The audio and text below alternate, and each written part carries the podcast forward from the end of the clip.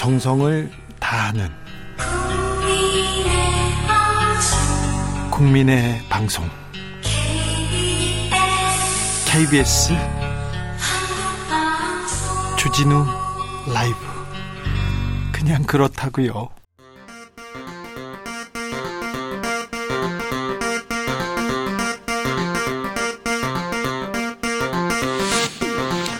주진우 라이브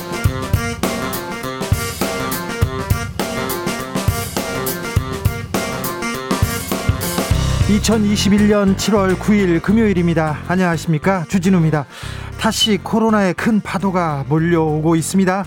오늘 코로나 확진자는 1,300명대.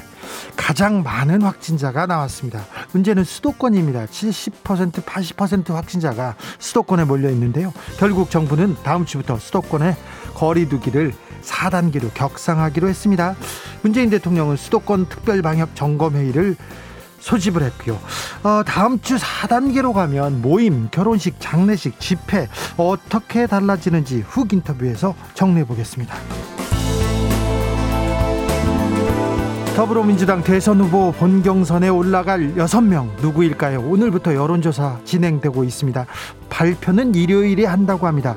국민의힘은 본격적인 대선 준비 들어갔습니다. 당 밖에 있는 윤석열, 최재형, 안철수 입당 시기 방법 주목되고 있습니다.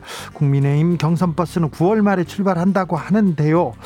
여야 대선 경선의 변수는 무엇인지 정치연구소에서 짚어보겠습니다. 더불어민주당이 언론 개혁을 향해 달려갑니다. 현재 한국 사람들 중에 포털 뉴스를 통해 포털을 통해서 뉴스를 보는 사람이 72%입니다. 압도적으로 세계 1인데요. 그런데 그래서인지 자극적인 제목 장사로 언론 생태계 혼란스럽습니다. 가짜 뉴스 판을 치기도 하고요.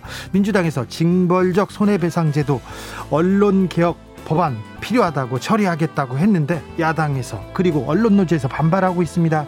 무엇 때문인지 정철은 기자와 정리해 보겠습니다. 나비처럼 날아 벌처럼 쏜다. 여기는 주진우 라이브입니다. 맞아. 오늘도 자중자의 겸손하고 진정성 있게 여러분과 함께 하겠습니다. 금요일입니다. 코로나 상황 상황 엄중한데요. 주말 계획 어떻게 세우셨어요? 어떻게 세우셨습니까? 집콕, 방콕하는 계획 세우셨습니까? 다음 주 월요일에 수도권 거리두기 4단계 가는데 궁금한 점 많으시죠? 보내주십시오. 2부에서 손영래 반장한테 모두 물어보겠습니다. 그래서 여러분의 궁금증 이렇게 풀어드리겠습니다. 아, 뭐가 맞아요? 이렇게 물어보는 분이 있는데요. 정철 정상근 기자하고 다른 얘기하고 본방사수 퀴즈 인증합니다. 오늘도 그 퀴즈 나오면 잘 대답해 달라고 햄버거 세트 받아가라고 잘 받아가야죠. 그 얘기 하려고 합니다. 샵 9730 짧은 문자 50원 긴 문자 100원입니다. 콩으로 받으시면 무료입니다. 이윤광님께서 주 기자님 저 오늘 정치율 전화 와서 주 기자님 거만 듣는다고 실시간으로 듣고 다시 듣기로 또 듣는다고 얘기했습니다. 우와 네 감사합니다. 이성권님 오늘도 주진우님과 함께합니다. 참 귀하 내가 즐거워요. 저도 즐겁습니다. 더 열심히 달리겠습니다. 그럼 주진우 라이브 시작하겠습니다.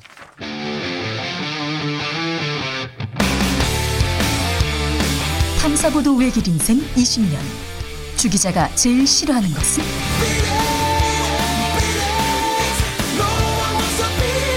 이 세상에서 비리와 부리가 사라지는 그날까지. 오늘도 흔들림 없이 주진우 라이브와 함께.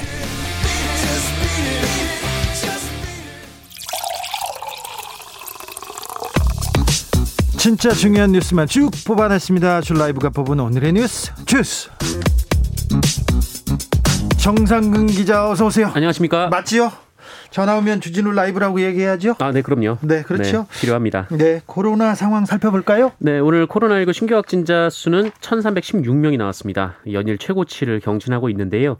어, 지금 수도권뿐 아니라 비수도권에서도 점점 확진자가 많이 나오고 있습니다. 큰 걱정입니다. 어, 오늘도 수도권이 963명이었는데 비수도권도 273명이나 나왔는데요. 네. 어, 부산의 경우 감성주점 이 클럽발 확진자가 계속 나오고 있고 어, 전남 여수에서는 이 사우나발 확진자도 나오고 있습니다. 수도권에서 963명입니다. 아.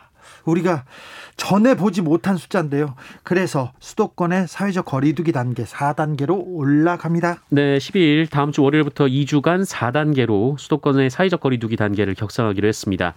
이 코로나19 사태 이후 거리두기 단계가 최고 단계가 적용된 것이 이번이 처음입니다. 네. 4단계는 아, 사실상의 야간 외출 금지와 마찬가지인데요. 네. 사적 모임 기준은 4명까지 허용되지만 저녁 6시 이후부터는 2명까지만 허용이 됩니다. 1인 시위를 제외하고는 집회나 시위가 금지가 되고 또 결혼식이나 장례식은요? 네, 친족만 참석할 수 있는데 49명까지만 허용됩니다. 이 종교 활동도 비대면만 허락이 되고요. 스포츠 경기도 무관중으로 치러지게 되고요. 어, 제조업을 제외한 사업장은 시차를 두고 출퇴근을 시행해야 되고 또 30%의 재택근무가 권고됩니다. 어, 여기에 더해 고위험 시설인 유흥시설은 집합금지를 추가해서 이 4단계 플러스 알파로 불리고 있습니다. 어, 다만 학교는 어, 2주간 전면 원격 수업으로 전환을 하되 어, 2학기 전면 등교 방침은 일단은 유지하기로 했습니다. 코로나 4차 유행 시작됐다고 봅니다. 아, 우리나라만 그런 게 아니고요. 전 세계적인 현상입니다. 전 세계적으로 코로나 사망자는 400만 명을 넘었습니다. 400만 명 넘었습니다. 우리나라는 한 명, 두 명 이렇게 사망자가 나오는데 전 세계적으로는 그렇습니다. 이스라엘이나 영국처럼 백신을 빨리 맞은 나라는 다 마스크 벗었지 않느냐 이렇게 얘기하시는 분들 많은데요. 이스라엘 한 달 새 50배 급증했습니다. 50배. 그리고 영국은요. 하루에 확진자가 3만 2천 명까지 나왔습니다. 그런데도 지금 축구 시합한다고 테니스 경기한다고 축제 중입니다. 마스크 벗겠다고 합니다. 일본은 2천 명 다시 넘었고요. 비상사태 선언했습니다. 그러니까 전 세계적인 유행이 왔다고 보고요. 각별히 조심하셔야 됩니다. 백화점에서는 화장실 수도꼭지가 감염의 통로 아닌가 이렇게 의심을 삽니다. 그러니까 손 잘 씻고 손 잘 씻고요. 거리두기 하셔야 됩니다. 각별히 조심해 주십시오. 이번 주말에. 자, 정치권으로 가겠습니다. 윤석열 전 총장 배우자의 논문 표절로 계속 계속 나오네요. 네, 이 세계일보 보도에 따르면 이 김건희 씨가 지난 2007년 발표한 학회 논문의 표절률이 30%가 넘는다라고 합니다. 어, 보통 표절률이 10에서 15%가 넘으면 논문이 반려되는데 해당 논문은 35%에 이른다고 하고요. 어, 그리고 이 논문의 그 영문 초록, 그러니까 이 논문 요약본의 경우에는 비슷한 주제로 발표된 다른 논문과 94% 일치했다라고 보도가 나왔습니다. 94%면 좀 많이 갔네요. 네, 이 김의겸 열린민주당 의원은 이와 함께 이 김건희 씨의 박사학위 논문에 콘텐츠진흥원에 제출한 사업계획서의 내용이 고스란히 인용됐다 이렇게 주장을 하기도 했습니다. 네, 안민석 의원이 어제 주진우 라이브에 나와가지고 장관 후보도 아니고 교수 된 것도 아닌데 그냥 논문 이거는 그냥 두자 이렇게 얘기합니다. 그런데 계속해서 논문 문제가 불거집니다. 그랬더니 윤석열 전 총장 측에서 왜 우리만 문제냐? 다른 사람도 문제다. 이런 식으로 대응합니다. 네, 윤석열 전 총장의 대변인실은 오늘 이 김건희 씨의 결혼 전 논문 문제는 해당 대학교의 조사라는 정해진 절차를 통해 규명되고 어, 그 결과에 따를 문제다라고 밝혔습니다. 어, 그러면서 민주당이 결혼하기도 한참 전인 그 2007년도 배우자 논문을 직접 평가하면서 어, 이것이 검증 대상이라고 주장하는데 이 공당이라면 그 배우자가 아니라 이재명, 정세균, 추미애 등 이 자산 유리, 아, 자당 유력 대선 후보들의 어, 논문 표절 의혹에 대해 보다 더 엄격한 기준을 적용해야 한다라고 주장했습니다. 아니 본인에 대한 검증이 지금 불거졌는데 나만 그러냐 다른 사람도 다 잘못했다 이게 이게 무슨 이게 전략인지 전술인지 잘 모르겠습니다. 아무튼 정치적으로는 굉장히 조금 좋지 않은 대응을 하고 있는 것 같습니다. 더불어민주당으로 가볼까요? 여기에서 경선에서 경선에서 계속 바지 얘기만 나옵니다. 네, 어, 이 자리에서 이재명 경기도지사가 그 어제 마지막 TV 토론회에서 어, 바지 발언에 대한 재차 사과를 했습니다. 또 사과했습니다. 네, 이재명 지사는 최문순 후보의 질의에 답답해서 한 얘기긴 하지만 어, 지나쳤다라며 사과드린다라고 말했습니다. 아, 다만 다시는 안 할 것이냐라는 추가 질문에 할 필요가 없을 것 같다라면서 설마 누에, 누가 저에게 또 물어보시겠느냐라는 말을 덧붙이기도 했습니다. 어, 한편 이 김무선 씨 변호사인 강용석 씨는 아니, 거기는 네. 하지 마시죠. 그 얘기는 하지 마십시오. 자 대선 경선인데요. 어, 양극화, 부동산 우리가 풀어야 할 숙제들이 많습니다. 여, 여기에 대한 정치인들의 비전, 지도, 지도자들의 생각을 듣고 싶습니다. 논문이 중요합니까? 바지가 중요합니까? 이게 제일 중요한 사안인지 정치인들한테 묻고 싶습니다. 그리고 언론한테 묻고 싶습니다. 도대체 뭘 원하는 건지 지금 뭘 원하시는 건지 사회가 앞으로 가자는 건지 지금 계속 어? 스캔들 만들자는 건지 다시 한번 묻고 싶습니다. 음, 여가부 폐지 주장 계속되네요. 네, 국민의힘에서는 이 논란이 이어지고 있습니다. 조수진 최고위원에 이어서 윤희숙 의원도 반대 입장을 밝혔는데요. 어, 윤희숙 의원은 라디오 인터뷰에서 그 여가부가 인심을 잃은 것은 굉장히 안타깝지만 어, 여가부 폐지는 딱 칼로 자르듯이 얘기할 수 없는 문제다라고 밝혔습니다.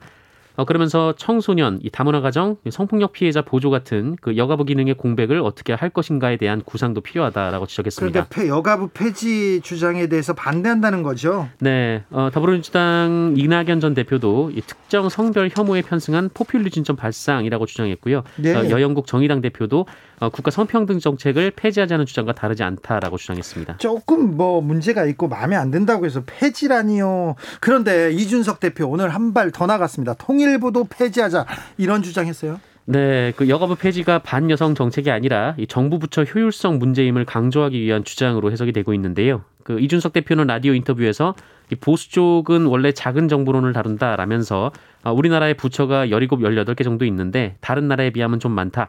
여가부나 아니면 통일부 이런 것들을 없애자 이렇게 주장했습니다. 어, 그러면서 통일을 하지 말자고 하는 게 아니라 그 외교와 통일 업무가 분리된 게 비효율일 수 있다라고 주장했는데요. 어, 이에 대해 이인영 통일부 장관은 이 국민의힘 당론인지 묻고 싶다며 당론이라면 매우 유감스러운 일이라고 반박했습니다. 효율이 떨어지고 마음에 안 든다고 해서 그냥 다 없앱니까? 아, 세월호 사건 이후에 해경을 해체하자고 주장했던 분 아, 생각납니다. 생각나요. 음, 정진웅 검사가 있었습니다. 압수수색 과정에서 한동훈 검사장과 몸싸움 벌였죠. 검찰이 징역 1년 구형했네요. 네, 압수수색 과정에서 한동훈 검사장을 폭행한 혐의로 기소된 정진웅 울산지검 차장검사에 대해 검찰이 징역 1년을 구형했습니다. 검찰은 피고인은 인권을 수호하고 적법 절차에 따라 공권력을 행사해야 할 검사임에도 수사 대상자를 폭행하고 나아가 상해에 이르게 했다면서 이 피해자에 대해 어떠한 사과도 하지 않고 피해 회복 노력도 하지 않았다라고 주장했습니다. 어, 이에 대해 정진웅 차장검사는 법과 원칙을 지키기 위해 노력했다면서 이 직권을 남용해서 피압수자를 폭행하려고 생각한 적도 없고 그럴 이유도 없다라고 말했습니다.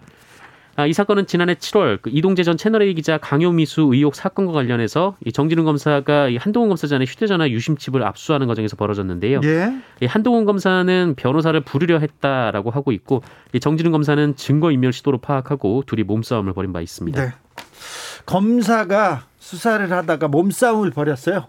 그런데 검사가 이렇게 기소되고 징역 1년 구형되는 역사를요 사건을 유사일에 찾을 수가 없어요. 찾을 수가 없어요. 아무튼 어, 결과가 어떻게 나오는지는 모르겠지만 검사들의 이 뭐라고 이게 판단 어떤 수사는 되게 열심히 하고 어떤 수사는 또 안 하고 이거 이게 형평성 공정성 항상 고민하게 됩니다. 자 공군 성추행 사건에 대한 중간 수사 결과가 오늘 나왔습니다. 네, 이 국방부가 이 공군 성추행 피해 사망 사건에 대한 합동 수사단의 중간 수사 결과를 발표했습니다. 아, 지난달 1일부터 이 국방부 검찰단 등에서 수사를 했는데요. 이 수사 결과 현재까지 입건된 사람은 모두 22명으로 나왔습니다. 아, 이 중에 1차 가해자인 장모 중사, 그리고 2차 가해자인 노모 준이, 노모 상사 등 3명은 구속 기소가 됐고요. 20 비행단 어, 정보통신 대대장과 15 비행단 대대장 등 7명은 불구속 기소가 됐습니다. 아, 7명 불구속, 3명 구속입니다. 네, 나머지 12명은 부실 수사와 직무유기 혐의 등으로 현재 수사를 받고 있는 중입니다. 네. 이 사법 처리 여부와 별도로 징계 절차도 동시에 진행 중에 있는데요. 네. 이 부실 수사 의혹을 받는 20 비행단 군사 경찰 대대장과 아, 부실 변호 의혹을 받고 있는 국선 변호인 등 6명은 보직 해임이 됐고요. 20 아, 비행단장 등 9명은 보직 해임을 의뢰할 예정이라고 밝혔습니다. 아, 대대적인 수사와 대대적인 징계입니다. 네, 그리고 피해 사실 유포, 피의 사실 유포, 그리고 아, 피해 사실 유포, 그리고 허위 보고 등의 책임 관련해서 16명을 징계위원회에 회부할 예정인데요. 아, 이 중에 사법 처리 과정에 들어가지 않는 사람도 있어서 총 31명이 사법 처리되거나 징계 절차를 밟고 있는 상황입니다. 아, 강남에서 하루에 100번 넘는 불법 촬영을 한 사람이 아, 적발됐습니다. 알고 보니까 공무원이었다고요? 네. 어, 서울 강남 일대에서 여성 신체 일부를 불법으로 촬영한 공무원이 실형을 받고 법정 구속이 됐습니다. 40대 아, 공무원 A씨는 지난해 5월쯤 서울 강남구 한 버스 정류장 인근에서 원피스 차림의 여성에게 접근해서 치마 속을 몰래 찍었는데요. 어, 이 사람은 고속버스 터미널 등 강남 일대에서 하루에만 무려 104차례나 여성의 신체를 찍은 것으로 드러났고 다른 날에도 여성 2명의 신체 부위 일부를 동영상으로 남겼습니다. 어, 성폭력 범죄 처벌 등에 관한 특례법 위반 혐의로 기소가 됐는데 어, 대전지법은 징역 1년을 선고하고 법정 구속을 했습니다. 어, 그리고 40시간 성폭력 치료 프로그램 이수, 아동 청소년 관련 기관 등 취업 제한 3년도 명령했습니다. 어, 이 공무원은 항소했습니다. 법정 구속됐습니다. 이 공무원은 네. 또이 사건을 보니까 전 제주지검장 김수창 전 제주지검장 생각납니다. 그분은 아무런 징계도 받지 않고 변호사로 돈을 많이 벌고 있다고 하지요. 검찰이 그분은 왜 그렇게 이렇게 관대하게 아량을 보여줬을까요? 또 생각합니다. 12시간 넘게 직원을 폭행한 대표가 있었어요. 실형을 받았네요. 네, 지난해 많은 분들을 분노케 한 사건이었는데요. 직원을 12시간 넘게 폭행하고 아무런 조치를 하지 않고 어, 장시간 방치해서 숨지게 한 사설 응급 이송단 대표에게 법원이 중형을 선고했습니다. 네. 어, 징역 18년을 선고하고 위치 추적 전자장치 10년 부착을 명령했는데요. 밥 먹고 먹을 거 먹고 또 와서 또 때렸다면서요. 네. 어, 지난해 12월 24일 오후 1시부터 12시간 넘게 직원을 폭행했고 어, 그 와중에 배가 고프다며 숨진 직원이 보는 앞에서 치킨을 시켜 먹은 뒤에 다시 폭행을 재개한 것으로 알려졌습니다. 재판부는 피고인이 이미 8차례 형사처벌을 받은 전력이 있고 범행 방법이 대담하고 잔인하며 또 살인 은폐 시도까지 있었다면서 재범 위험성이 높고 피해자 주변인에게도 주먹을 휘두르는 등 엄중한 책임을 물어야 한다라고 판시했습니다. 네. 예, 하지만 유족들은 형량이 적다고 분통을 터뜨리고 있습니다. 예, 참고로 검찰이 징역 30년을 구형한 바 있는데요. 아, 피해자의 동생은 숨진 오빠는 폭행당하는 동안 물 한 모금 마시지 못했고 어, 이후 아버지도 눈물로 밤을 지새우다 돌아가셨다며 어, 너무 억울해서 끝까지 항소하겠다라고 밝혔습니다. 징역 18년인데 이거 너무 부족하다고 지금 피해자 유족들은 분통을 터뜨리고 있습니다. 음, 노동 현장에서 사고로 숨진 노동자가 또 나왔습니다. 네, 아, 이런 일이 계속 반복이 되고 있습니다. 지난 7일 오전 11시 40분쯤 경기도 시흥의 한 제조업체에서 40대 노동자가 화물 운반용 리프트에 끼어서 목숨을 잃었습니다.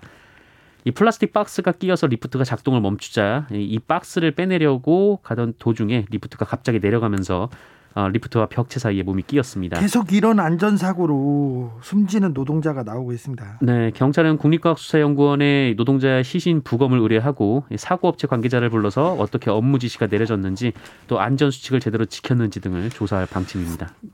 매일 안타까운 노동자가 노동자의 숨지는 사고 계속 전해드리는데 이런 보도 전해드릴 때마다 저희들도 고통스럽습니다.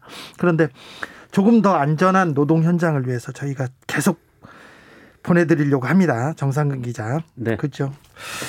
IT 대통령 암살됐어요. 그런데 범인들 신상 그리고 사건의 전모가 조금씩 나오고 있습니다. 네, 이 조브넬 모이스 대통령 암살 용의자를 추적하고 있는 IT 경찰은 현지 시간으로 8일 그 암살 암살범들이 이 콜롬비아인 26명 그리고 IT계 미국인 2명으로 이뤄졌다라고 밝혔습니다. 네. 아, 이 중에 콜롬비아인 3명은 사살이 됐고 어, 콜롬비아인 15명과 IT계 미국인 2명은 체포가 됐고요. 어, 현재 8명을 추적 중이다라고 밝혔습니다. 미국하고 연관이 있다고도 나오고 그다음에 또 고도로 훈련된 용병이라는 얘기도 막 나옵니다. 네, IT 경찰은 용의자들을 용병으로 지칭을 했는데요. 어, 고도로 훈련된 외국 용병이라고 IT 당국도 밝힌 바가 있습니다. 아, 이들이 전문 용병일 경우 누가 이들에게 돈을 주고 암살을 사주했는지 그 배후를 밝혀내는 것이 관건일 텐데 아직 용의자들의 구체적인 신원이나 범행 동기는 공개되지 않았습니다. 영화 같은 일이 벌어지고 있습니다. IT에서는 아무튼 더 큰 혼란이 일어나지 않기를 그리고 다른 그 민간인들의 희생은 없어야 될 텐데 걱정하고 있습니다. 주스 정상근 기자와 함께했습니다. 감사합니다. 고맙습니다. 7617님께서 수도권과 비수도권 단계 차이 때문에 오히려 휴가철에 지방으로 더 많이들 오시지 않을까 걱정되네요. 생각합니다. 아, 이 부분에 대해서 방역 당국에서도 대책을 좀 세워야 될 것 같습니다. 0890님께서 no 마스크, no 재난지원금 어떻습니까? 어, 좋은 생각인 것도 같습니다. 그런데 마스크는 우리 국민들은 또 다 잘 쓰고 있으니까요. 네. 2353님 효율성으로 따지면 국회부터 없애야죠. 효율성 따지면 국회 없애고 어디 없애고 해서 남을 남는 기관이 몇 개 없을 수도 있어요. 교통정보센터 다녀오겠습니다. 임초희 씨.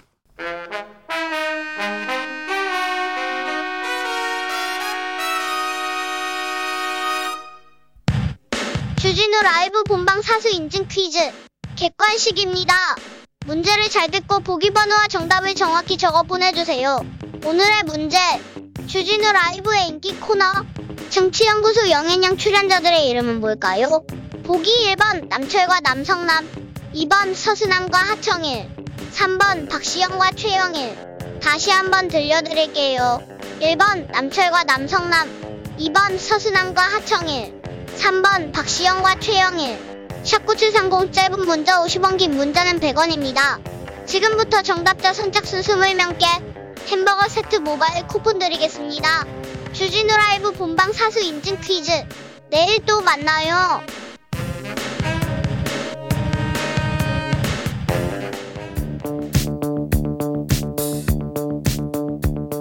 대한민국 정치의 새로운 100년을 준비한다. 21세기형 국회 싱크탱크 정치연구소 영앤영. 정치권에 보내는 비대면 정치 컨설팅 오늘도 뜨겁게 분석해 보겠습니다. 정치는 데이터다. 정치는 과학이다. 박시영 윈지코리아 컨설팅 대표 어서 오세요. 네, 반갑습니다. 박사입니다. 정치는 촉이다. 정치는 감이다. 최영일 시사평론가 어서 오세요. 네, 촉감 최영일입니다. 그렇습니까? 남철 남, 남성남이죠. 아니, 그래서 저도 네. 얼결에 어, 우리 남자 남성남인가 이렇게 뻔했어요. 장, 장소팔이죠. 아, 서수나 하청일이고. 네. 네. 자, 거기에 걸맞는, 거기에 견줄 만한 두 콤비입니다. 정치연구소 오늘도 뜨겁게 아, 해석해 보겠습니다. 네. 자, 정치권으로 가보면 대선 주자, 유력 주자 윤석열 전 총장 얘기가 먼저 나옵니다. 음. 자, 어, 줄리라는 얘기를 인터뷰를 먼저 김건희 씨가 했는데 오늘은 음. 또 이 의혹에 대해서 집사람 술 마시는 거 싫어한다 이렇게 윤 전 총장이 인터뷰를 했더라고요. 이거 어떻게 보셨습니까, 박시영 대표님? 어떻게 보셨어요? 조금 뭐랄까 이렇게 좀 원론적인 얘기만 툭툭 던지시는 것 같아요. 장모 일도 마찬가지였고 음. 그게 뭐 잘못된 얘기는 아닌데 어, 알고 있는 사실을 그 제대로 답변한다는 느낌은 좀 안 들거든요. 그리고 음. 의혹이 그걸 가지고 덮을 수 있을까 그 의혹을 어, 그런 생각은 좀 들었습니다. 근데 이제 어, 결혼 전에 일들이 많았잖아요. 지금까지 터진 것은 그러다 보니까 이제 그런 어떤 가족 비리 의혹이 결정적 타격이냐 과연 윤석열 전 총장에게 음. 이 부분에 대해서는 지지율만 본다면 아직 그렇게 어, 일부 조사에서는 좀 떨어진 게 있었지만 대부분 조사에서는 크게 그 지지율 변화는 없었거든요. 이제 핵심은 그런 거 아닙니까? 결혼 이후에 일어난 일이냐라는 측면도 있지만 무엇보다도 검찰총장 또 유력 그 서울중앙지검 이런 시절에 과연 부당한 권력을 사용했느냐 그런 비리 의혹과 관련해서 사실 여부도 중요하고 사실로 드러난다면 어 그런 지위를 사용했느냐 이게 이제 관건일 것 같은데 아직 그 부분은 드러나지 않았기 때문에 지지율에 바로 곧바로 연, 연, 어, 연결되지는 않은 그런 상황이 아닌가 싶습니다. 음. 저는 요 내용은 본선에 들어가서 그 심각성이 드러날 것 같아요. 음. 그러니까 지금 이제 검증 초기예요. 자, 장모에 대해서 이런저런 얘기가 있었는데 한 번 다 우리는 윤 전 총장이 입을 보는 거예요. 네. 지지층도 그렇고 대중들은 음. 그래서 장모는 사기를 당했으면 당했지 15난장 누구에게 민폐 줄 사람이 아니다. 음. 라는 말을 야당 의원의 입을 통해서 전해 들었다가 그런 얘기 한 바가 없다. 이렇게 이런 지하에 그냥 딱 잘라버렸어요. 음. 그리고 이거 법 앞에 뭐 많이는 다 엄정하게 이- 다 똑같이 대우받아야 하는 것이다라고 얘기를 해버리면 저 원론적인 얘기로 돌아갔는데 장모는 이제 법정 구속됐습니다. 그 건에 대해서는 좋아요. 결혼 전후 뭐 얘기도 있고 음. 지켜보는 상황인데 음. 그 다음에 배우자가 터졌는데 이거는 본인이 발의해버린 사안이에요. 일- 인터뷰를 자처하여 네. 자 나는 석박사 논문 쓰, 쓰고 사업도 병행하느라고 사실은 뭐 줄리 노릇할 그런 시간이 없었다. 말도 안 되는 얘기다 했단 말이에요. 음. 전, 저는요 줄리 논쟁은 지금 우리 국민들은 아주 일부 뭐 연예인 가십에나 관심 있는 사람이면 모를까 대부분 정치 의식이 고도화된 시민들이 음. 좀 프라이버시 문제 아니야. 네. 사실이든 아니든. 그리고 저게 지금 뭐 중요해. 이렇게 볼 것 같아요. 그렇게 보는 사람 네. 많습니다. 그런데 문제는 뭐냐면 본선 국면을 제, 제가 왜 말씀드리냐면 여기서부터는 배우자의 역할이 중요해져요. 뭐냐 하면 당선되면 영부인이에요. 영부인 근데 예. 제가 볼때 본선 가기 전에 음. 이거 한 8월 달쯤 되면 굉장히 뜨거워질 수 있다. 같아요. 왜냐하면 지금보다 오히려 더 뜨거워질 겁니다. 왜, 왜, 왜냐하면 이게 이제 윤석열 전 총장의 스타일이 음. 고개를 숙이는 법이 없더라고요. 그 지금까지 보니까. 사과를 한 적이 단 한 번도 없어요. 네. 과거에 출접 때 검사가 네네네, 그 사실로 세 드러난 다음에 명. 사과하겠다라고 국정감사장에서 국정감사에서 얘기했음에도 불구하고 그게 사실로 드러났는데 안. 사과를 안 했지 않습니까? 장모권에서 장모가 그렇게 구속이 됐으면 어, 대부분의 정치인들은 사과를 합니다. 송구하다. 어, 송구하다, 죄송하다. 그렇지만 이렇게 이렇게 하겠다. 이렇게 이야기를 하는데 이분은 사과를 절대 안 하더라고요. 음. 그런데 지금 가랑비에 옷 젖는다는 표현이 있지 않습니까? 음. 예, 우리 국민들의 그 감정은 이런 겁니다. 정도껏 해라라는 게 있거든. 어떤 정도라는 게 있거든. 음. 그 선을 넘으면 이제 그러면 이제 타격은 불가피합니다. 이미지 타격이 올 거고 그러면 이제 지지율로 그게 반영이 될 음. 거다. 지지율 그래서 하락으로. 이제 초입에서 저는 이제 왜 사실 영부인은 선출되는 게 아니잖아요. 네. 그 영, 영 사실 영 부군이 있을 수도 있어요. 음. 해외의 경우에는 네. 여성 정치인이 뭐 대통령이나 총리가 되면 그 남편 허스번드는 이제 영 부군이 되는 건데 어쨌든 이렇게 이 지구촌 어디나 커플로 내외가 그 국가 대표급 대우를 받기 때문에 영부인에 대한 검증은 중요한데 프랑스 사회 같은 데는 조금 이 부분을 다르게 봐요. 결혼하지 않고 동거하는 관계도 엘리제 궁에 들어갔어요. 그런데 이 총리가 바람을 피워요. 오토바이를 타고 또 다른 여배우를 만나러 가. 여기서 막 논쟁이 붙어. 누가 진짜 영부인이냐. 그 이 프랑스는 이런 재밌는 일인데 우리나라는 거기에 비하면 훨씬 경직된 사회죠. 네. 영부인 자격에 대한 기준이 까다롭습니다. 국민들의 시선에서. 근데 저는 이번에 터져 나오는 며칠 사이에 논문 표절 의혹에 대한 검증부터는 조금은 심각성이 커지고 심각하죠. 있다. 예, 심각합니다. 예, 이거는 그냥 가십이 아니고 이건 본인이 직접 언론 인터뷰에서 저는 석박사 논문 쓰면서 사업을 병행하느라고 뭐 술자리 뭐 그런 거 저는 알지도 못했고 상관없습니다 그랬는데 본인이 그렇게 집중했다고 한 석박사 논문을 지금 하나하나 보니 좀 충격적이거든요. 네. 저는요. 근데 이 사안을 바라보는 윤석열 전 총장의 태도. 아, 그게 중요하죠. 네. 이 부인만 문제냐 다른 사람도 문제인데 이 얘기하는 이 전략이 이, 물타기. 이런 이런 이런 대응이 과연 적절한가? 그러니까 그게 이제 뭐 오늘 이제 그 논문 얘기 나오니까 뭐 이재명, 정세균, 추미애 뭐 이런 음. 분들 네. 논문 의혹도 있지 않느냐라고 음. 물타기를 했거든요. 음. 그러니까 이제 그런 걸 보면 어, 어떤 분들이 옆에서 조언하는지 는 모르겠으나 좀 기존 정치인들의 어떤 스탠스하고는 좀 많이 달라요 이분은. 그런데 이런 네. 의혹들이 쌓이면 원래 약지층이 흔들리는데 반신반의하는 분들이 늘어납니다 약지층 음, 음. 중에서. 그러다가 이제 몇 개 의혹이 더 터지면 음. 주저앉게 돼 있거든요. 음. 그래서 벌써부터 과연 윤석열 총장이 본선에 끝까지 갈 수 있을까라고 어, 회의적인 시각을 갖는 분들이 조금씩 조금씩 늘어나고 있다. 이 점을 어, 봐야 합니다. 3185님께서 네. 결혼 전에 일어난 사안입니다. 과거에 노무현 전 대통령 장인 부역 문제 까댔다가 연좌제 프레임으로 한물 간 겁니다. 어, 어. 억지입니다. 이렇게 의견 주셨고요. 어. 7939님께서는 가수 홍진영도 논문 때문에 무지 힘들다는데 음. 일국의 영부인들 에이, 좀 어. 철저하게 에이, 예 이렇게 문자가 왔습니다. 자, 자 시계를 저 다른 네. 쪽으로 가볼까요? 아니, 그것도 민- 관심 관심 만약 에 국민대에서 어. 네. 그 논문에 박사학위 논문이 문제 있다라고 음. 만약에 발표를 하잖아요. 어. 취소한다든가. 네.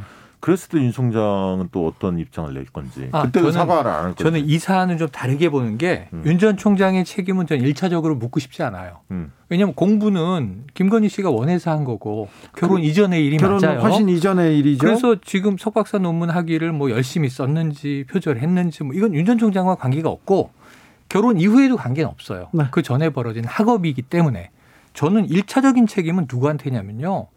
국민들 책임져야 됩니다. 아, 그 교수들이요. 교수들이 그 유지 아니, 유지 지금- 이거 아니, 이거 아니, 그건 대학- 맞는데 네네. 대권 과정에서 본다면 보통의 정치인들은 그런 사안이 만약에 음. 문제가 돼서 뭐 박사학위가 취소됐다 이렇게 결론이 나면 어떤 네. 입장을 표명하냐면 가족의 일로 누를 끼쳐서 국민 여러분께 음. 죄송하게 생각합니다. 이렇게 이야기한단 말이에요. 아니 저는 박. 대표님 말씀 인정하는 게 이게 본인 대권 주자로서의 태도 논란이 이제 걸려 있다는 걸 말씀하시는 거니까 그건 당연히 인정하고 다른 시각에서 전 이 논문 사안은 자 국민대 지도 교수 그리고 이 논문을 이제 심사한 교수들이 다 날인하고 했어요. 네.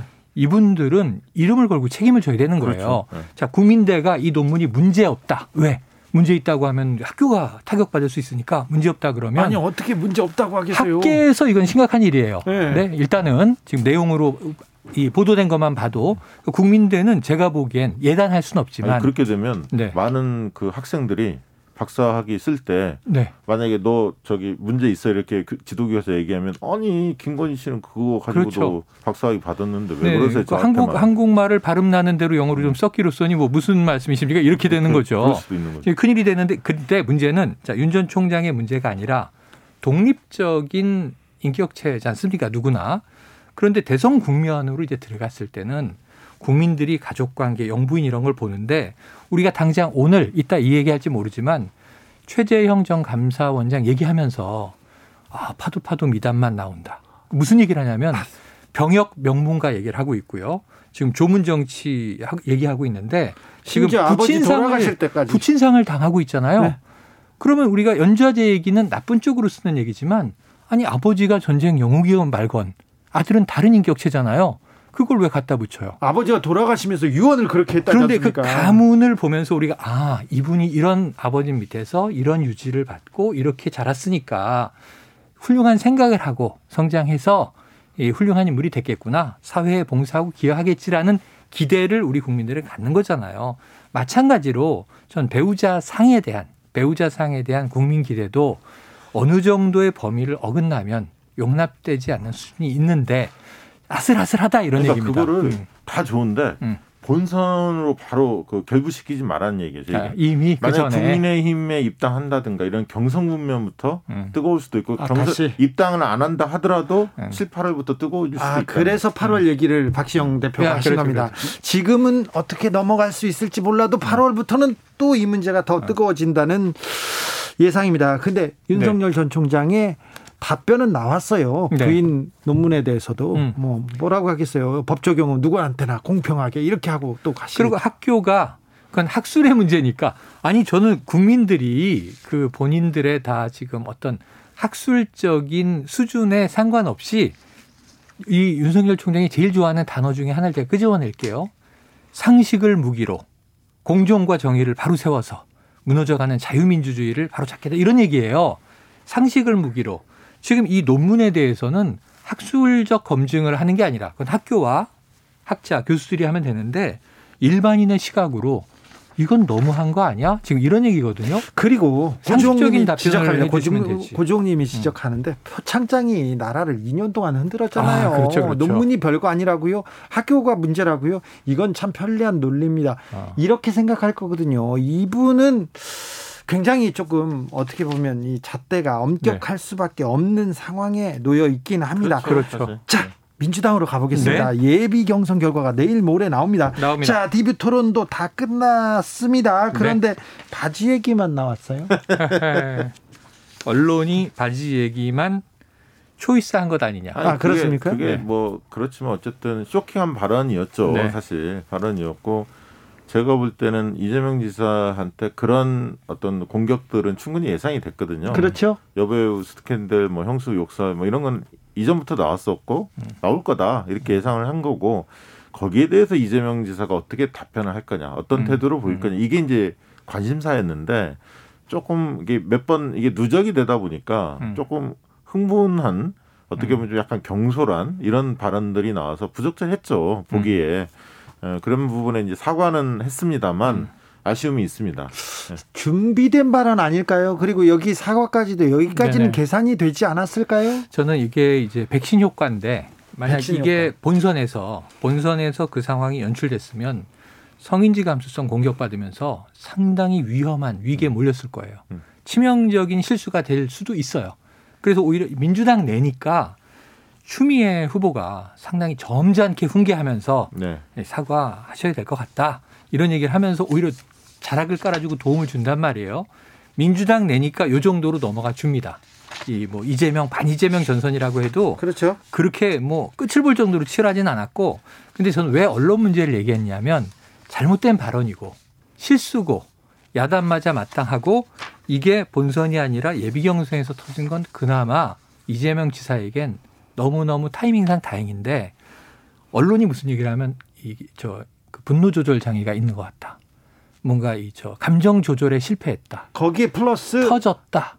플러스 네. 그 상대 여배우. 상대 여배우를 끌고 네네네. 들어옵니다. 아, 그런데 그냥 그 장면 보시면요. 이재명 후보가 어떻게 제가 뭐 바지라도 한 번 더 내릴까요?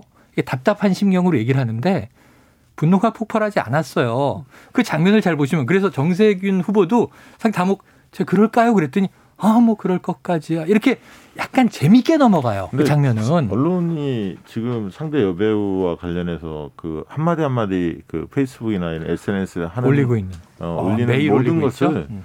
너무 집중적으로 보도하는 것 같아요. 음. 의도가 너무 많이. 그렇지. 사실 그 정도 아니 쟁점이 된 이슈는 많지만 맞지만 해묵은 이슈고 저게 음. 그 정도의 다뤄질 사안인가 음. 그런 생각 좀 듭니다. 그렇습니다. 자, 그래서 또 계산했을까요? 여기까지 계획- 계획했을까요?도 물어봅니다. 홍준표 의원께서 음.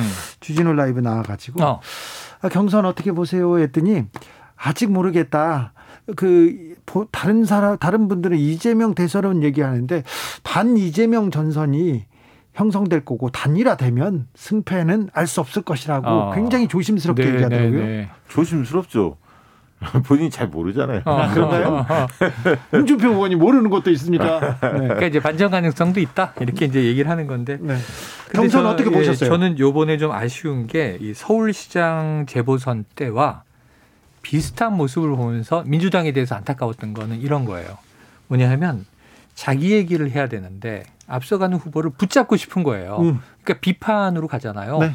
저는 그냥 쉽게 말씀드려볼게요. 정치적 체급을 놓고 봤을 때 우리가 빅3라고 불렀는데 여론조사는 좀 다릅니다만 이재명 후보, 이낙연 후보, 정세균 후보 이렇게 네. 놓고 보면 체급과 갈록이 지금 두 분은 국무총리 출신이고 다선 의원이고 대표도 국회의원, 했고요.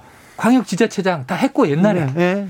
장관도 했고 네, 국회의장도 했고 심지어 정세균 전 총리 국회의장도 했고 그러면은 이재명 후보는 저기 정치 후배 까만 정치 후배예요.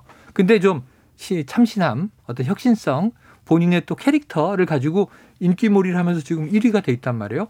그럼 잡아야 되는 건 맞는데 1등을 본인들의 강점을 내려놓으면 안 되는데 보십시오. 정세균의 정책은 안 보입니다. 그리고 이낙연의 바지 질문. 네, 이낙연의 비전도 안 보입니다. 네. 근데 아니 사실 이 지금 이재명 지사가 출마 선언한 이후에 음. 어, 정책 발표를 못 했지 않습니까? 그렇죠. 바로 컷오프로 들어왔거든요. 아, 그렇죠. 컷오프 주간으로. 그다음이니까 음. 바로 이제 TV 토론회가 음, 들 시작됐고 시작됐고 그러니까 이제 핵심 정책에 대해서 묻고 질의하는 게 없어져 버렸어요. 사실은 맞아요. 발표한 게 없기 때문에. 아. 근데 이 책임이 이재명 지사 쪽에 있는 거냐. 물론 이재명 지사가 출마 선을 좀더 당겨서 할 수도 있었겠지만 음. 저는 당 지도부에 문제가 있었다고 봅니다. 음. 그러니까 경선 룰을 너무 늦게 확장을 했어. 음. 그 경선 룰 확장하자마자 2, 3일 뒤에 바로 컷오프가 들어갔거든요. 음. 예비후 등록하고 뭐 음. 이 TV 토론 바로 들어가다 보니까 어, 전체적으로 보면 정책 토론이 실종되는 측면을 야기했다 음. 지도부가 저는 그 부분을 지적하고 싶고요. 그러면 이제 이재명 지사 입장에서는 이후에 컷오프 이후에 어 어떻게 보면 주도적으로 정책 비전을 발표하는 것을 굉장히 적극적으로 해야 할 겁니다. 음. 안 보였거든요. 그러니까 음. 굉장히 수비적인 자세만 보였단 말이죠. 음. 그 전에 공격적인 자세가 안 음. 보였거든요. 근데 정책 비전 활동을 하면서 정치 현안에 대해서 목소리를 좀 낼 필요가 있어요. 이재명 음. 지사 입장에는. 근데 저는 어 최근 흐름을 보면 이낙연 전 대표의 상승세가 조금 있어요. 지지율에서 네, 미미하지만 네. 어쨌든 경선이 충청권부터 시작됩니다. 아. 근데 충청남도부터 대전 이렇게 같이 하는데 그 지역에 있어서 이낙연 전 대표의 상층 조직들이 꽤 있거든요. 음, 음. 그래서 어 싸움이 좀 될 것 같다. 초기 이런 바람을. 어, 어, 초기에는 그렇죠. 물론 아직도 여전히 이재명 지사가 음. 우위에 있다라는 게 대체적 시각이지만 결선 투표 갈 수도 있겠구나. 물론 변수는 추미애 네. 전 장관이 얼마나 선전하느냐에 따라서 그렇죠, 그렇죠. 어 이건 또 완전히 달라지죠. 달라질 수 있습니다. 완전히 왜냐하면. 이재명 추미애 또 연대 이야기도 나오고 있기 어. 때문에 네. 그래서 그러려면 저는 이제 7월 5일 날 지금 정세균 전 총리는 이광재 의원하고 이제 단일화를 했잖아요. 음. 단일화 신원지가 지금 없잖아요. 네. 이게 아쉽고 정세균 전 총리가 왜 이렇게 정치적인 이 본인의 잠재력을 이번에 몰아서 좀 폭발시키지 못하고 네. 이게 정말 이렇게 바지카랑이 잡고 있다가 초라한 모습이 되는 안타까운 이 마음이 있고 또 하나 는 이낙연 저 후보는 같은 7월 5일에 그 우리 비대면으로 정책 발표했잖아요. 그거 괜찮았어요. 근데 그걸 주목을 안 해주고 거기를 또 집중 안 하니까 그 얘기를 본인이 해야지. 아니 이게 토론에서 계속 해야죠. 정세균 어. 전 총리의 포지셔닝이 어떻게 보면 주 타깃층을 지금 이재명으로 자꾸 이재명 때리는데 그렇죠. 기수 역할을 어, 했단 저격수가 말이에요. 됐죠. 저격수 역할을 음. 했는데 약간 스타일이 안 맞잖아요. 안 맞죠. 총리. 맞아요. 안 맞고 이분은 어떻게 보면 호남에서 이낙연을 제쳐, 제쳤을 때 본인한테 기회가 오거든요. 그렇죠. 2위로 올라갔을 때. 그렇죠. 근데 이제 그런 부분에 있어서 그 전략적 미스가 있는 게 아닌가 음. 그런 생각도 좀 맞아요. 장점이 많은 분들인데 경험, 경륜 많은 분들인데 이낙연 후보 토지 공개념 3법도 꺼냈습니다. 그리고 정세균 후보도 많은 비전 얘기했어요. 그렇죠. 그런데요. 안 보여요. 안, 안 보여. 들려요. 근데 자, 양측의 네거티브를 다 걷어내고 나면 음. 국민들은 무슨 생각할까요? 어, 부동산이 아직도 오르고 있어. 이 생각하고 하고요. 그렇죠. 코로나 때문에 경제 어떻게 할 거야? 그렇죠. 이건 누가 풀어줄까 생각할 텐데 네. 아, 아직 아직 그 가슴에 지금 남는 후보가 없는 것 같습니다. 7617님이 이 방송 듣고 나니까 예. 더 바지만 생각나네요. 코끼리만 생각하지도 그러니까 맞아요. 저는 TV 토론이 굉장히 문제가 있었다는 게 네. 이런 걸 느낍니다. 예를 들면 진짜 중요한 화두가 이준석 상대 국민의힘 대표가 주장했던 경쟁주의. 음. 어떻게 보면 이게 엘리트주의거든요. 음, 서열주의거든요. 음, 네. 이 문제가 굉장히 중요한 화두로 떠올랐는데 음. 이런 이런 문제에 대해서 어떻게 생각하는지 그렇죠. 굉장히 중요한 담론들이 많거든. 우리 사회 공정이란 가치를 네. 과연 어떻게 해야 실현시킬 수 있는 이런 부분들을 논의해야 하는데 음. 그런 거 싹 빠지고 근데 그런 토론도 사실은 있었어요. 저는 또 언론이 음. 여기에만 계속 쳐다보니까 한쪽에는 네. 장모처, 그렇죠. 한쪽에는 그다음에 이거 바지만 음. 보니까요. 1927 아, 계속 질문이 다른 분들도 다 바지 질문만 하세요. 어떡해요. 이제 제발 그만 좀 하세요. 음. 1927님께서 정세균 후보가 그 당시에 네 벗어 보세요 이렇게 했으면 어땠을까 차라리, 하는 차라리. 생각이 듭니다. 벗으려면 벗어라 하는 뚝심을 보여줬으면 인기 급상승했을 텐데 정세균 후보 이렇게 얘기하는데 아무튼 음. 개그죠, 개그. 그거는. 예, 예, 아닙니다. 자, 8748님께서 민주당 경선 1회전은 이재명 후보가 사이다 병뚜껑 아직 따지도 않았습니다. 맞아요. 나름대로 음. 작전이라고 봅니다. 2라운드부터는 좀 병뚜껑 살짝 열겠지요 얘기합니다. 음. 아, 저는 그건 맞다고 보고요. 지금은 이 과거에 문재인 후보가 이제 대선 본선 주자가 되기 위해서 내부의 안희정 후보, 이재명 후보와 경합하면서 갈 때도 그랬고 또 그때는 이제 이 2017년 대선 생각해 보시면 다자구도였잖아요. 한 다섯 명의 후보가 격돌하면서 1, 2, 3, 4, 5위를 나눠 가지고 41%로 대통령이 탄생이 됐는데 이 문재인 후보 전략도 그랬어요. 1위 후보는 부자 몸 조심이에요. 실수를 하는 게 제일 나쁘니까 실수하지 않고 지금 지지율을 최대한 유지하면서 골대까지 간다. 싸움을 안 네, 하고 골인한다. 그리고 또 무기도 숨겨놓습니다. 나중까지. 그렇죠. 예. 그 써, 써야만 할 때 쓰는 거죠. 지지율이 뭐 급하락한다든가 붙었다든가 그렇지 않으면 부자 몸 조심해요. 그냥 나는 조용히 가는 거예요. 뭐 남들이 뭐라 하든 마이웨이로 그런데 문제는 지금 이재명 후보는 그렇게 이제 예비 경선 돌파했는데 본 경선에서 아까 홍준표 의원 얘기처럼 어떻게 될지 모른다. 어떻게 될지 모르게 되면 사이다가 터져 나와야죠. 그 본선에서는 반드시 사이다가 터져 나와야 돼요. 국민들을 흔들지 않으면 이 권력을 잡기는 어렵다. 왜냐하면 지금 상대가 만만치 않아요. 근데 사실은 상대의 체력보다도 상대를 정권을 교체하려는 이 지지층들, 반대층들의 이 결기가 만만치가 않아요. 그래서 사이다는 뒤로 갈수록 강해져야 되는데 어떤 전략을 준비할 수 있을지는 기대해 보겠습니다. 국민의힘 경선 버스로 가보겠습니다. 출발은 진짜 8월 달에 합니까? 그리고 하죠. 8월 말에. 김종인 위원장이 네. 윤석열 안 탄다. 전 총장한테 굉장히 중요한 조언을 하나 던졌어요. 야, 입당하지. 마. 타지 마. 그리고 11월 단일화 해야지. 음. 어떻게 보십니까? 아니 그거는 윤- 그 김종인 비대위원장의 초지일관 음. 그런 어떤 주문을 과거에도 했었어요. 네, 물론 맞아요. 그것을 본인 주도의 신당을 만들겠다는 생각도 있었죠. 삼지대. 금태, 네, 삼지대에서 금태섭 등등 다 모아서 음. 해보려고 했던 게 있었는데 어쨌든 그게 거의 자초되는 분위기고. 그렇죠. 근데 이제 윤석열 전 총장의 입장에서는 8월달에 입당하느냐 아니면 어 계속 어 독자 행보를 해서 11월 경에 단일화를 하냐 두 가지 선택의 길이 있는데 음. 저는 결국 7월 말까지는 지켜볼 겁니다. 이 지지율이 어떻게 움직이는지 그리고 음. 그렇죠. 여러 의혹들에 대해서 어, 어떻게 하는지. 왜냐하면 오히려 비리 의혹들이 그 가족 비리 의혹들이 음. 터지는데 이게 국민의힘의 조기에 입당하면 음. 도움이 될 수도 있지만 그게 보호막이 될 그렇죠, 수도 있지만 그렇죠, 그 그렇죠. 터질거리요? 안에서 이제 홍준표 등등 다 그렇죠. 유승민 이런 분들이 네 네. 더 터질거리요? 이제, 이제 안에 들어왔으니까 네. 그 안에서 경쟁하다 보면 목소리가 훨씬 클수 그렇죠. 있고 매섭게 때릴 겁니다. 그렇죠. 그걸 알고 있기 때문에 조기에 합류하는 거에 대해서 윤석열 전 총장도 두렵고 두 번째는 경선 룰이 아직 확정이 안 됐어요. 맞아요. 경선 룰을 외부 인사들 외부 인사가 불리하지 않도록 그렇죠. 과연 깔아줄 거냐 음. 이 부분에 대한 의구심이 있는 거거든요. 아. 지켜보는 겁니다. 지금은 그래서 그게 여의치 않으면 독자 행보할 수도 있다고 보여집니다. 그래서 터져 나왔지만 6일날 이 비공개 맥주 모임 했다는 거 아니에요. 윤석 대표하고 지금 윤 전 총장은 지금 여러 가지 머리 생각이 복잡한데 딱 지금 박시영 대표가 잘 정리한 거대로 두 가지를 저울로 재고 있는 거예요. 입당했다 나를 방탄하고 나를 옹이하여 나를 이제 대권 본선 주자로 밀어 올려서 이 조직의 힘이 나에게 플러스가 될 것이냐. 근데 지금 민주당 경선 과정을 보니까 이재명 대 반이재명인데 일곱 명이 이재명을 공격하는 장면을 보니까 어 내가 저 모습이 될 수 있다 이렇게 생각할 거 아닙니까? 지금 들어가 말씀하신 대로 다른 잠룡들이 있는데 윤석열 대 반윤석열이 될 거 아니에요. 홍준표 의원 한마디 하고 유승민 전 의원 한마디 하고 음. 원희룡 지사 한마디 하고 그러면은 내부에서 정신 없을 수 있잖아요. 그래서 그 가늠을 하고 있는데 네.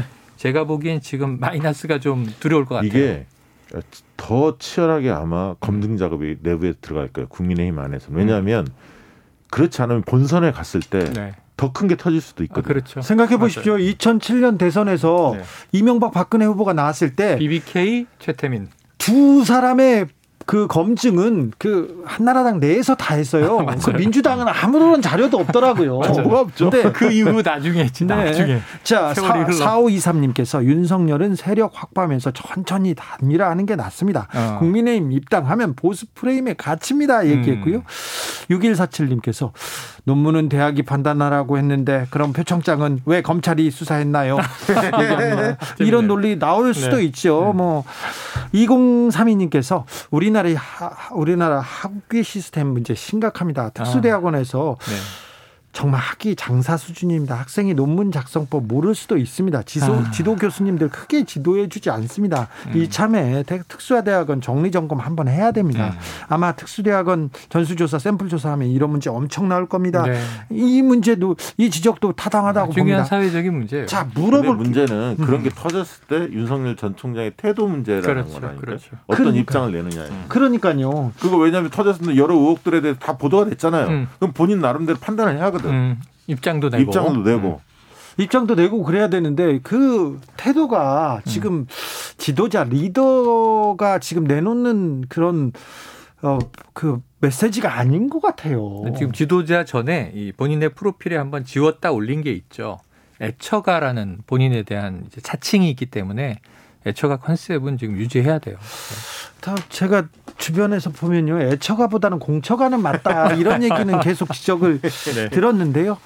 들었는데 아무튼 아, 윤석열 전 총장이 아, 태도를 어떻게 보, 보이는지 이거 가족 중요한 문제 곤혹할 거예요. 네. 가족에 대한 이 태도 문제, 이 문제 아 굉장히 좀 음. 변수가 될 것으로 보입니다. 자, 사과할 것은 빨리빨리 사과하는 게 좋습니다. 그렇죠. 그렇습니까? 네. 네. 아무튼 여기까지 하, 하겠습니다. 정치연구소 영현영, 최영일, 박시영, 박시영, 최영일 오늘도 감사했습니다. 고맙습니다.